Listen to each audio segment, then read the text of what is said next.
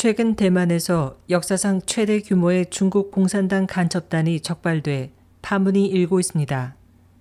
24일 중국 환영신화통신 자매지인 참고 소식은 대만 자유시보를 인용해 이같이 전하고, 이 사건과 관련해 중국인민해방군 상위로 추정되는 중국 측 정보원 전모 씨가 체포됐고, 그가 대만에서 직간접적으로 포섭한 전 현직 군 관계자와 민간인 9명이 타이베이 검찰에 기소 또는 체포되거나 현재 조사를 받고 있다고 보도했습니다. 검찰에 따르면 특히 전 씨에게 포섭된 공군 퇴역 장교 루치루는 다수의 전 현직 군 관계자를 이용해 대만군의 레이더 기지 정보를 정탐하고 각종 전투기 성능 업그레이드 계획과 유도탄 배치 상황 등을 정탐한 혐의로 23일 기소됐습니다.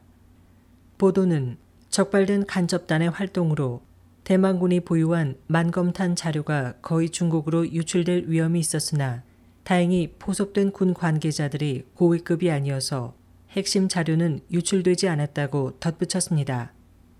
대만군이 개발한 방호 공격용 유산탄의 일종인 만검탄은 사정 거리가 300km로 중국의 동남쪽 연해 지역에 배치된 군용 비행장을 타격할 수 있는 위협적인 무기로 알려져 있습니다.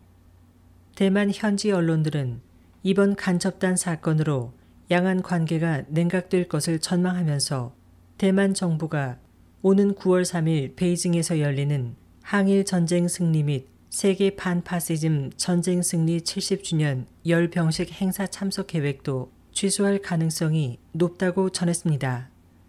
중국 정부는 현재까지 이번 사건에 대한 입장을 내놓지 않고 있습니다. SOH 희망지성 곽재현입니다.